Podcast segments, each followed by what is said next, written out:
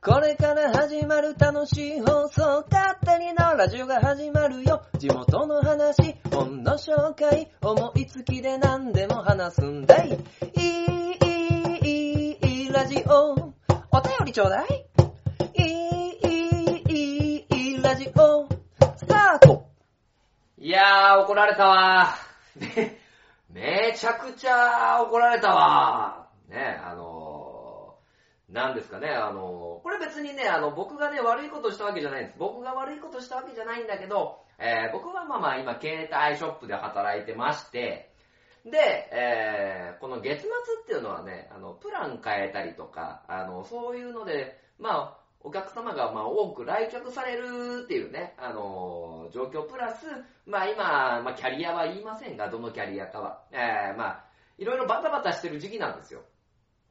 で、より一層、えー、お客様がね、あの、多く、あの、見えてるっていう状況なんですけど、まあまあ、その、やっぱりね、待ち時間が長くなるとお客様ってやっぱりもうちょっとカリカリしちゃう。それはもう、しょうがないんですけども、えっと、まあまあ、ウィーンって来店されてね。で、えー、あ、こんにちは、今日はどうされましたかって言った瞬間、お前らよっていう。もう、まあまあちょっとね、あの、電話が出れなかったみたいなのもあるんですけど、で、えー、待った上ですいません、つって。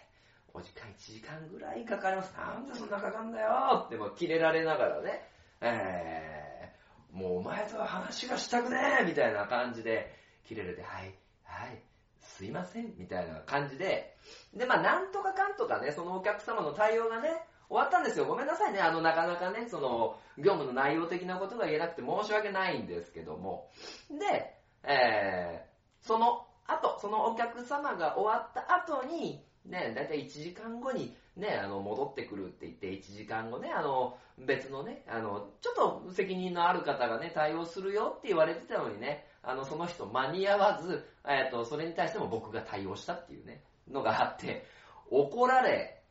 で、えー、あー、あー怒られたっていう感じで終わり、で、じゃあ、じゃあ、ね、書店ボーイさん、次このお客さんですっていう話をね、あの、されて、あ、OK、何かありますか？注意事項って言って、いやいや、特にと、あの、こうこうこういう内容で問題ないよって言われて、で、そのお客様のところに行って、あ、すいません、お客様お待たせいたしました。えっ、と、今日は、こうこうこういう、ね、あのご注文でしたねっていう話をしたら、おでもさ、その前に言いたいことあんだわ、つって。なんでこれがこうなんだよってまたね、2連ちゃんでキレられるっていう。ねえ、あの僕の仕事は、えー、キレられるお仕事です。勝手に縄ラジオ第130回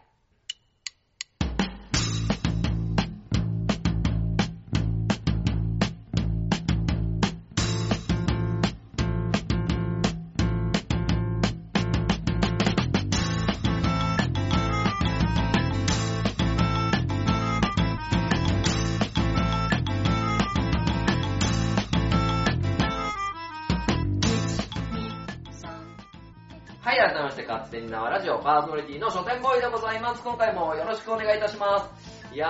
ーね、あのー、なんだろう、こんだけね、あの、業務のことを言えずにね、あのー、トークがぐだると思わなかったよ、オープニングで。思わなかったですけど、まあまあね、こう、やっぱいろいろありますよね。で、あのー、クレーム、クレーム処理なんですよね、クレーム処理。で、やっぱりこの時期っていうのはやっぱりいろいろね、あの、ご迷惑をおかけしてしまうので、あの、お怒りになるのも、まあ十分承知なんですけども、なんだろう、あの、いもうなんかね、あの、まか、任される、任されちゃうんですよ。あの、なんとか話がまとまっちゃうので。ね、あの、なんだろうな、これはもうね、本当にね、ポッドキャストやってた、あの成果かなと思うんですけど、なんだろうな、まあまあ、例えば、あの、入った、あのまだ経験の、ね、浅い新人の方だったら、まあ、お怒りになってるね、あの、お客様に対してもどうしていいか、あの、わからずに、あの、その責任者の人にこういう状況です、どうしましょうっていう話になるんですけど、やっぱりね、あの、ある程度分かってくると、はい、はい、はい、あ、いや、そうですよね。あの、申し訳ございません。で、えー、ちょっと今回のこういうことでね、ご迷惑をおかけしたと思うんですけども、ただこの状況してはこういう風なんですよ、みたいな話から、えー、そっか、うんわかった。ありがとう。ごめんなって言って帰ってくるまでが僕の仕事です。帰って言ってくれるまでが僕の仕事なので。ね、あのー本当にね、こういう喋るような話をしてね、あの、お相手の方の気持ちを汲みながらお話しすることができてね、あの、ちょっと武器になってるなと思っている今日、この頃でございます。今日なんか噛むね、噛むねというか、ふわふわしてるね。いっかいっか。で、えー、まあそんな書店ボーイがね、あの、お送りする、えー、勝手なラジオでございますよ。ね。まあまあ、そうですね、今回、まあ何をお話しするかというとですね、まあ3月、3月じゃない、ごめん。えー、5月の25日に、あの、東海市の大田川の周辺にあるクラソットさんっていうですね、あの、カフェと東海座イベントさせてもらってきたので、まあその時の話をしつつね、ちょっと感じたことがあったので、そのお話をさせてもらえたらなと、えーいうのと、まあいつも通り本の紹介をさせていただきます。で、本の紹介としてさせていただくのは、えー、みそらら、えー宮原瑠璃さんが書かれた本について、えー漫画ですね、えーご紹介させていただきますので、えー今回のね、勝手に縄ラジオも、どうぞよろしくお願いいたします。では、ななんか今日スルッと言ってるね。まあまあ、そのうち復調しますか。よし行くぞえー、えー勝手に縄ラジオ、この番組は愛知県東海市のよく喋る人、書店ボーイが勝手にお送りするラジオです。スタートしまーす。縄ラジオ。縄はい、えー、それでは勝手に縄ラジオ前半でございますと、えー、いうところなんですけど、ちょっとその前にね、あの、まあ、今回5月25日に、えー、クラソットさんと、えー、東海座で、えーと、いろいろ計画させてもらってね、やらせてもらった話の前に、あの、前日の、えー24日、えー5月24日にですね、まあ、いつものグリーンさんとのね、定期トークバトルね、ね、あのーにご来場いただいた皆様、あの、どうもありがとうございました。ね、あのー8回ね、えー、よ8ヶ月もやったね、本当に。で、あの、回を追うごとにね、あの、いろいろ形も変わってきまして、ね、あの、まあ、形が出来上がってきましてっていう方が正しいですね。形が出来上がってきまして、まあ、そこにね、あの、ペペロンチーノオーバー、これもう東海市の人すいませんね。こういうポッドキャストであるんですよ。で、書店ボーイも一応やらせてもらってますんでね、あの、ぜひともね、聞いていただけたらと思うんですけど、えー、その、グリーン VS 書店ボーイの、えー、ツイキャスの中に、えー、まあまあ、これはグリーン、グリーンさんとやってるんですけど、まあ、クマーさんっていうポッドキャスター。で、この人はペペロンチーノオーバードライブっていうポッドキャスト番組を、えーやってる方。で、クマさんはね、このトークバトルにね、あの、よく、あの、クマンガネとして出ます。で、えー今回は、えー、もちとともの理不尽なダイスのともさん。はい。だったりとか、平成全力悠長のロバちゃん。そして、えー兄弟のくだらない話、ゆるりんこ、うちの子日記の、えー、なおさんが、あの、ゲストに来てくれてね、あの、その、都度、えーその、関わるいろんな話をさせてもらってね、あのまあまあ、その瞬間聞いてくださる方も30人、累計でまあ200人以上を聞いてくださったということでね、あの、本当に感謝しております。ありがとうございます。あ、で、ちなみに、えグリーンさんという人はコンビニエンスなチキンたちの、えーディレクター、切れない長電話っていう番組のパーソナリティをやってるのと、えー、あとは朗読の時間ですね。今、はやぶさの物語とかね、えー、その前は鬼平犯科帳とかでやってますので、ぜひともお願いいたします。あ、ちなみに僕、書店ボーイは、えーこの勝手に縄ラジオと、えー、鋼のトマトっていうね、あの番組やってますんでね、まあまあ、今更ですが、よろしくお願いします。で、まあ、大盛況で、で、次の日ですよ。そうそうそう、その、まあなんかね、皆さんに対するお礼がしておきたかったので。で、えー次の日に、えークラソットさんと、えーイベント、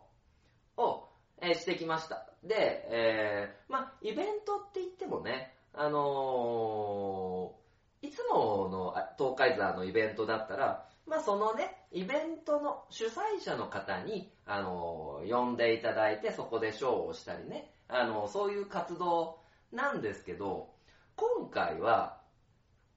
あのークラソットさん、クラソットさんってお店は、あの芸術劇場があって、で、えー東海市大田川駅の、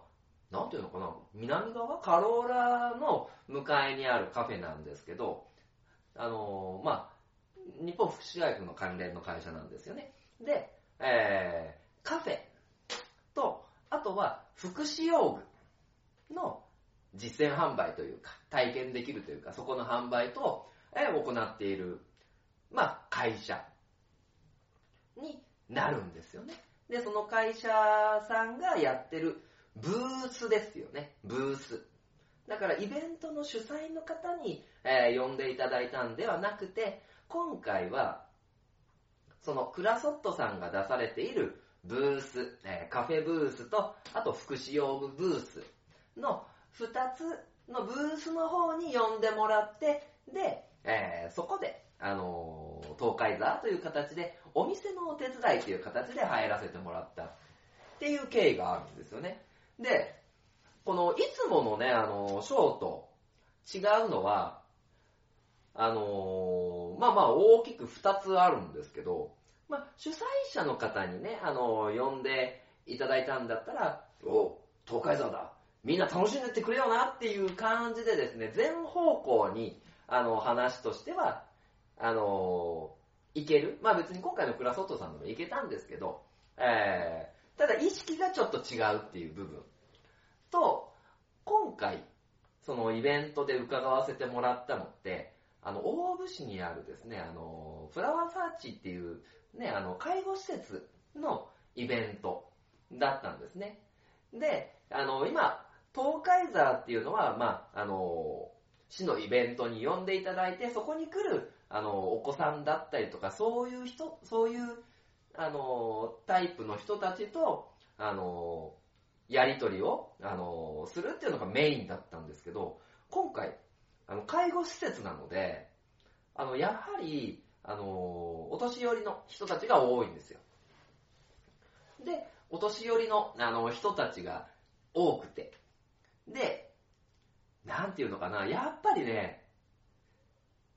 なんだろう、こう話しかけてもですね、子供たちに当然話しかけるようなタイプの話し方だとやっぱり違うんですよね。なので、そういう部分でね、あの、初めちょっと戸惑って、で、で、なんかね、もうお子さんに、いや、私の名前は東海山だ。って言うと子供たちは、あー、なにこれ？って、かっこいいだったりとか、怖いとか、目があるとかね、言われるんですけど、まあ、今回のやっぱり、あのーお年寄りの方々、ご年配の方々は、えー、なんだろう、はぁ、どうもーっていう、なんか、面食らっちゃってるみたいな、なん、なん、何やってんだお前みたいな 感じになっちゃうので、なんかそういうところでね、やっぱりね、あの、課題はありましたよね。やっぱりこう、ね、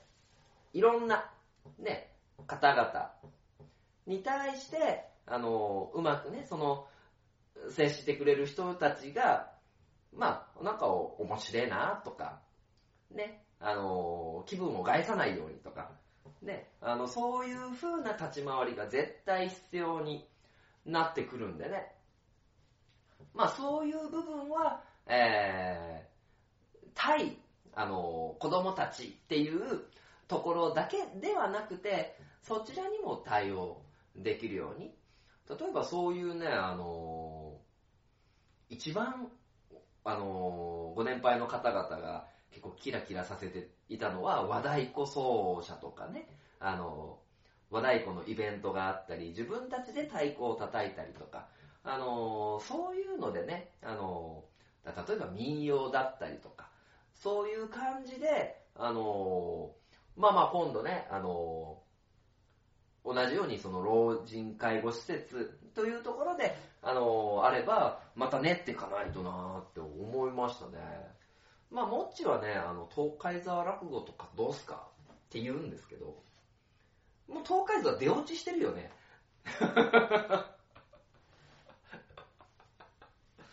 東海座出てった瞬間に、ててん、ててん、てててててててんみたいな感じで。あー、えー、でも、どうも、えー、鉄鋼亭東海座之助でございます。今回もお話よろしくお願いします。では、小粋なお話みたいなことを言ってもね、もう出てきた段階でね、もう姿形に捉えられてるからね、どうなんだろうね、東海座落語。東海座落語か。いやー、いやーっていう感じだよね。で、あのー今回ね、本当に、あのーイベントに行って、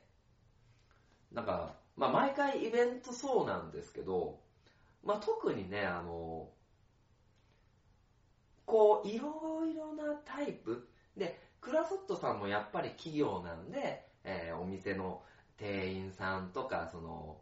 ね、福祉関連の方の方だったりとか、えー事務局の人だったりとか、そういう働き方があるし、えー介護施設の方でも、まあ、介護で、えーどう寄り添っていくとか、で、あの、周りに出てるブースの人、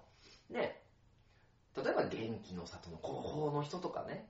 あの、そういった、あの人たちが、まあ、様々な、あの、役割に、まあ、沿って、なんだろうな、ご自身の役割を全うしてるっていうのがね、あの、ちょっと距離を置いて見れたというか、まあ、いつものあの、東海山のショーだったら、あの、やったるねっていう感じで、あの、出てって言ってたんですけど、今回その、ちょっと意識が、まあ、若干違った部分もあって、ああ、こういう働き方あるんだなとか、あこういうこと考えてやってるんだなとか、あの、そういったところがね、ちょっと見れたんですよ。で、あのー僕はあの、こう、キャリアコンサルタントの勉強をね、させてもらってるんですけど、これ結構ね、好きな理論があるんですよ、けあの、自分の中で。あ、この理論いいなーっていう、あのー理論があって、それをちょっと、その体験しながら思い出しましたよね。で、あのーなんだろう、その僕の、なんかこの、この理論好きだなーっていうのは、あのー社員さんっていう、社員さん？社員さんっていうと、あの、会社員みたいになるけど、社員っていう方、社員っていう方が提唱した、まあ、キャリアアンカーっていうね、あの考え方が、あの僕は結構好きで。で、えーキャリアアンカーに沿って、あの生活してる人っていうのは、なんだろうな、まあまあ、この本によれば、まあ理論上幸せになってるはず、みたいな、あのーことなんですよね。で、えーキャリアアンカーっていうのは、まあ、一言で言うとどういうものかっていうと、えーそのキャリアについて、あの、自分自身が、あの、成功してる、うまくいってる、これでいいって思えるかどうか。で、えーまあ、アンカーがそうですね。で、自分自身で、あの、満足いってるか、自分自身の、えーなんていうのかな。自分自身の心が、あの、これ、この今の状態で、あの、状態が好ましいと思ってるかですね。あの、好ましいと思っているのか、それをもう自分で決めるよっていうものなんですよ。で、ちゃんとその、キャリアアンカーに、ね、あの、ついて、で、えー、なんかこう、今日ね、下の滑らかさがないね。ごめんね。だから自分がその答えに満足してるかっていうのを、まあ自分で決める。で、えーまあ、キャリア的には内的キャリアとか外的キャリアっていうのがあるんですけど、まあ、内的キャリアの方をまあ重視する。で、失敗も成功もね、あの、他者が決めることではないですし、それに対して、あの、達成するのが早い遅いっていうことがない。あくまで、その目標が自分のアンカーとして、で、適したものになっているのかっていうのが、あの、思い出されてて、で、その会場で皆様がいろいろなその仕事として、役割として、今これをやれてることに満足感があるとか、今これをやりたくてやってるんだっていうのがですね、まあ当然全員が全員だとは思わないですけど、あのー自分のご自身の役割っていうのを、まあなんか必死にね、あのーやってる例がですね、結構。だから今回ね、その老人介護施設の方に行かせてもらって、その、介助人の方がね、あの、おじいちゃんおばあちゃんに対して、こう、どう接したらいいのかみたいなのをね、自分で考えながらこういう動きをしていくみたいなのがね、まあなかなかあんまり見ないところだったので、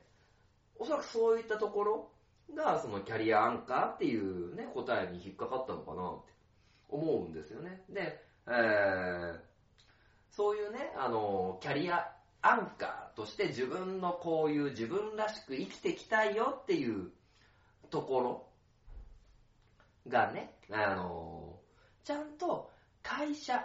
から求められてるものと合致してるかどうかがま大事なんですよっていうね、ことがあって、ああ、このキャリアアンカーで会社から言われてることっていうがね、あの、そういう要素が組み合わされるとキャリアサバイバルっていうね、形になるんですけど、そういったものの、えー、ちゃんと組み合わせがうまくいってるかどうかっていうのは、その今後のね、あの、ご自身の人生により良いものになっていくんじゃないかなと思って、この、まあ僕はこのキャリアアンカーで成功も失敗も自分で決めるっていうのがま好きなのでね、思い当たる、当たるというか思い出した。で、再確認させていただいたものになりましたね。で、ちなみに、まあまあ、キャリアアンカーってね、いろんなパターンがあるんですよ。ね。だから皆さんがね、これのどこに入ってるかっていうのは、まあご自身でというとこなんですけど、まあ、キャリアアンカーの8つのタイプっていうのがあって、で、1つ目が、えー特定専門分野、機能別のコンピテンス、えー特定の業界職種分野にこだわるスペシャリスト。で、ご自分の能力として、俺はこれを極めたい。どっちかというと職人的なとこですよね。で、このスペシャリストっていうところが自分のいいとこなのか。えー全般管理コンピテンス、えーまあ、総合的な管理職を目指して組織の様々な経験を求めるゼネラリスト。で、これは、あのー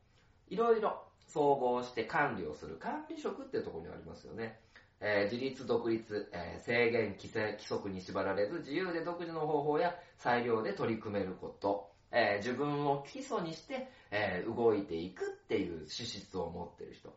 で、保障安定、生活の保障や安定を大切にすること、経済的に安定できることを第一とする。これができてたら自分的には幸せ。で、経済的に安定している、安心感がある動き、えー生活を望むよ。で、起業家的創造性、新しいアイデアを創造し、起業や独立などを意識して取り組むことを望む。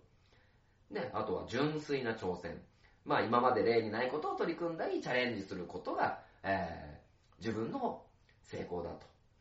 で、えー奉仕社会貢献、仕事の上で人の役に立っていると思えることを大切にするタイプ。で、生活様式、仕事生活とその他の生活との調和、ワークライフバランスを重要、重要視するタイプ。まあ、このね、あの、まあまあ、おおよそキャリアアンカーの中に8パターンあるっていうところなんですけど、まあそういったところにね、まああの、自身を、ま、当てはめてみてね、自分はどういう働き方、あの、いろいろ考えると、いや、ゼネラリストなりたいなと思うんだったら、まあ出世っていうところを目標になるんでしょうし、まあ、あの、創造的創業家とか、あとは自由とか、ね、フリーなのか、自分で会社立ち上げるのか、特に純粋な挑戦なんかは、もうこれ誰もやったことないから絶対俺やりたいよとかね。ね、なんか、ゾゾタウンの人とかね、あの、純粋な挑戦とかね、まあ創業家的なとか、もしかするとあるかもしれんですよね。ね、だからそういう自分のタイプ、例えば東海座なんてね、あの、どっちかっていうと奉仕ですよね。人の役に立ってる。ただ、生活はいるしっていうところもね、いろいろありながらね、あの、結構ね、こう考えることが多かったですね。考えることっていうか感じることが多かった、あの、イベントでしたね。まあ、その代わりね、あの、なんだろう、めちゃバテてね。その後の東海ザー賞のね、あの、声入れができないっていうね、まあ、悲惨な時代になりましたけど、まあ、それはそれで OK っていうことでね、あのーまあ、この2日間でね、あの、非常にいい経験をさせていただきました。はい。まあまあ、これからもね、あの、コラボはね、続くのでね、まあ、いろんな形でね、紹介させていただければと思います。ということで、前半終了、CM!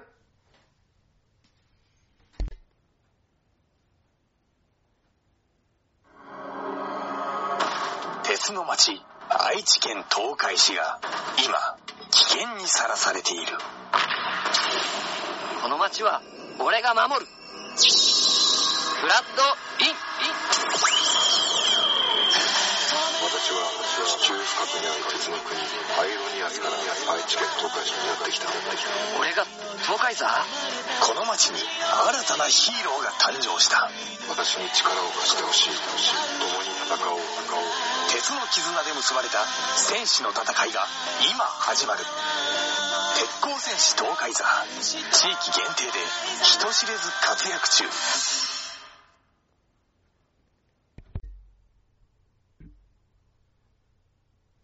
書店ボーイの花本が上手になりたいの？コーナー。はい、ということでですね、今回も書店ボーイがね、花本が上手になりたいと、えーいうことでですね、えーやらせてもらっております。で、今回も、今回もっていうかまあ、元々のコンセプトとしてはね、えーまあ過去のアニソンとか、えー YouTube のフリー音源に合わせてやらせてもらってるんですけども、まあまあね、あのーあれなんですよ。時折ね、歌ったりもしながらね、えー、なんか、こう、ちゃんと花本叩かなきゃな、みたいなね、あのーそういうコーナーになっております。ね。まあまあね、あのペペロンチーノオーバードライブでね、あの、熊さんがギター弾けるようにね、あのなって、なんか僕もね、あの、花本をね、ちゃんと叩こうかななんて、これ東海市の人全然わかんないけど、えー、そういうね、あの、あるんですよ。ペペロンチーノオーバードライブっていうポッドキャストがね。はい、ということで、まあ今回もね、えー、花本で、えーやらせていただきます。まあ久々にね、あの、アニソンですよね。で、えー今回はですね、逆転王、逆転王ですね。タツノコですね。一発マンですね。ということでね、まあ、ここまでで分かる方は、まあ、ついてきていただければと思います。ということで、えー、ミュージック、スタート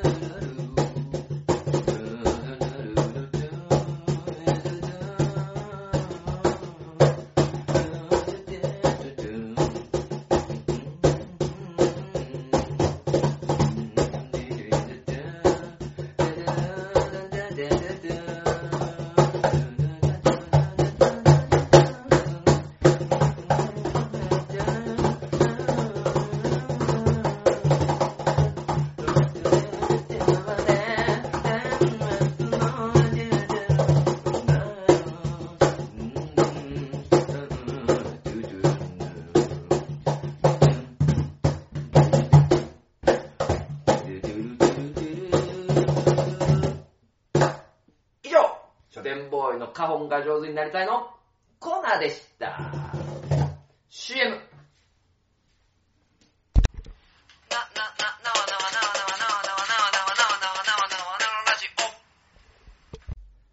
はい、それでは後半でございます。えー後半取り上げさせていただく本は、えー、宮原瑠衣さんが書かれた漫画、えー、ミソララっていう本ですね。で、まあ前から僕はあの、ミソララが好きだ、ミソララが好きだと、ミソララというか宮原瑠衣先生がね、あの、好きだと、まあ、公言してるので、おすすめですというところではあるんですけど、まあちょっと、まあ紐解いて、えー、いきますと。で、まあ、一応ね、地元が岐阜ということで、ね、岐阜を、なんだ、舞台としたお話ではあるんですけども、まあもともと、あの、中小企業に勤めていた、えー OL のみそらさんが、まあまあその会社が倒産しちゃってね、で、えー昔からの、えー夢だった、まあデザインの会社っていうのに、まあ入りたいなと言うんですけど、まあまあ、みそらさん自身は、まあ、特にね、そのことで、何かをしてきたわけじゃないんだけど、ただ、そういう、まあ、広告とかそういうデザインの、まあ、会社。で、会社が、今勤めている会社が倒産しちゃったっていうことでね、あの、一回ちょっと、ね、未経験から大丈夫って書いてあるし、入ってみようっていうことで、チャレンジをしていく、あの、コミックなんですね。で、この宮原瑠璃先生ももともとは、あの、ライターをされていて、あの、まあ、広告デザインっていう会社ではあるんですけど、そこのね、あの、コピーを作ったりとか、あの、例えば、じゃらんとかね、あの、東海ウォーカーとかね、あの、そういったところに入るようなコピーライター、ライターとしての、あの、仕事っていう、もともとは経理で入るんだけど、経理兼コピーライターという、まあ、形で、えー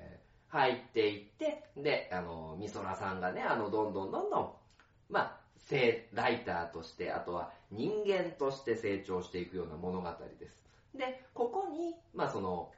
入ったね、あの、会社、まあ、社長さんがいて、えーチーフがいて、えー営業の人がいて、えーまあ、その他ね、あの、いろいろな、様々な、あの、方々、職種の人たちと、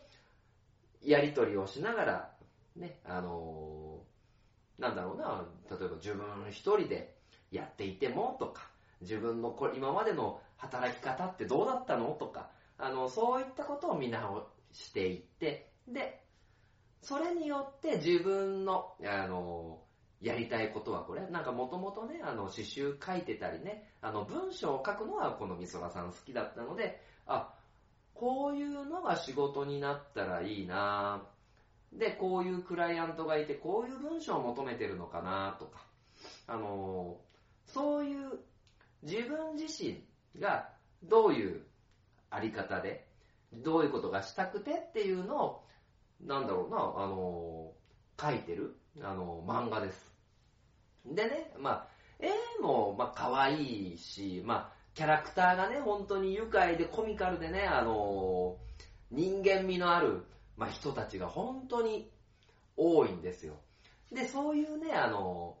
会社としてえ一丸となって、ね、あの、こういうものを作り上げてこうっていうね、あの、みんな会社が好きなんですよね。そこの場というか、その空間っていうのが。そういう空間が好きで、どんどんどんどんその美空さんがその空間で、えー一員となっていくっていうところ。で、このから一員となってからその、まあ、発展させていくためにっていうのが強く書いてるわけじゃないんですけど、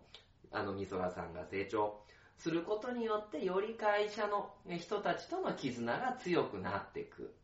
で、まあちょっと、そういうね、あのーまあ艶っぽいというか、なんていうのかな、恋愛系になるのかみたいなところもあるんですけど、なんだろう、僕はね、この、みそららを読むと、あの、頑張ろうって思えるんですよ。頑張ろう。ね、あの、このひひたむきに、あの、仕事、今自分にある仕事に対してやっていこう、やったろう。で、こういうこと、例えば営業の子だったらこういうことに悩むし、えー、デザインの、ね、あの仕事だったらどういうデザインがいいんだろうって。で、一人で作ってもとか、で、みんなの意見もらったりとか、そういう、あの、人が成長していくっていうところに、ね、あの、主眼を置かれた漫画だと思うんですよね。まあ、ちょうど、おもろいギャグもあるよ、いっぱい。ね、あの、そういう部分で、なんかこう、人が、えー何をすると幸せで、何をして生きてきたいみたいなね、あののが見える本だなっていう。まあまあそんなね、あのこの作中に、まあ堅苦しい、あのテーマはないけどね。ないけど、そういうのを感じさせる漫画なんですよ。で、あのまあ中心は当然新入社員の美空さん。で、そこに、ね、あの、上司がいて、で、えーあの営業的な上司がいて、で、デザイン部の、ね、デザインの、まあ、同僚ですよね。同僚もいて、まあ、そういうね、あの、人との関わりっていうのも、さ、なんかこう、まあ、なんかちょっと熱くさせる。で、なんかやったことないことへの挑戦だったりとか、あの、理不尽なね、あの、クライアントに対する悔しさだったりとかね、あの、そういうなんかこう、いちいち胸に来る漫画なんですよね。だから、あの、ミソララっていう漫画は、まあ、4コマ形式で進んでる漫画なんですけど、まあ、全部なんか結構ね、長く見ると1本に進んでいるっていうところで言うと、まあ、どういう今後成長物語になっていくのかなっていうのが、なんかものすごい気になる。だからもう早く続きが読みたい。早くね、宮原先生、あの、再開してっつって。あのね、あの、宮原先生、なんかラブラボとかね、あの、僕らはみんなかわいそうとかね、あの、アニメ化した作品も書いてらっしゃったんで、まあ、でも、かわいそうが終わったから、早くみそららって待ってるんだけど、なーっていうのがあります。はい、あの、まあ、もしかするとね、勝手に縄ラジオで、以前もね、取り上げってたかもしれないんですけど、おそらくね、そんなにね、あの、こう思って、ああ思って、ああだったっていうことは話してないと思うんでね、まあ、ここでもう一度ね、あの、まあ、仕事っていう、まあ、関わる、ね、ものを目指してると身としてちゃんと喋っておかなきゃなと思いました。えー、三原瑠璃先生のみそららおすすめでございます。まあ、絵も可愛いよ、絵も。ね。ぜひとも読んでみてください。ということで、エンディングでございます。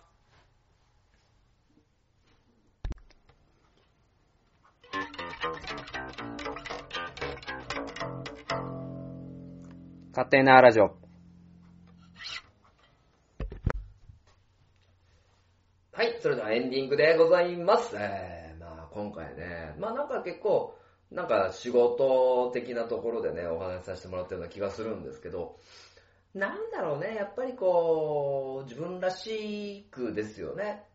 まあそう考えるとね、なんかこう、オープニングでね、あの、めちゃ怒られたみたいな話しましたけど、まあ、そういうのの対処みたいなのはね、あの、終わった後、やったったで、みたいなね。完封したったで、みたいな。まあまあ、喜びがないことはないんですけどね。まあまあ、嫌いじゃないですよ。嫌いじゃないです。どっちかっていうと、まあまあ、そんなのもありかな、みたいなのもあるんじゃ、あるんですけど。まあ、ただね、もうできるんだったらね、あの喜ばれたいっすね。あの人には。ね、まあこういうふうに、あのー喋るのもね、まあ好きですし、まあ、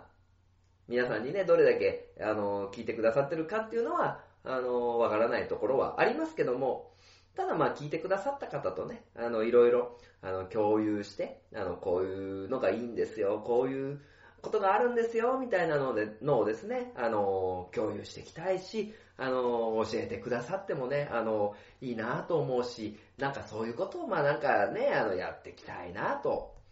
思っております。で、まあ、この皆さんにね、あの、お伝えするもので、まあまあ、ぜひともみたいなところでね、あの、東海市情報、知多半島情報。はい、ということで、えー、今回ね、まあまあ、6月あんまりお祭りがなくてね、あれなんですけど、まず、半田市、はい、半田市ですね、6月1日から30日まで、えー、場所はですね、MIM ホール、三つ館ミュージアム館内にあるですね、あのー、三つ館の、えー、MIM ホールで、えー、納豆空展、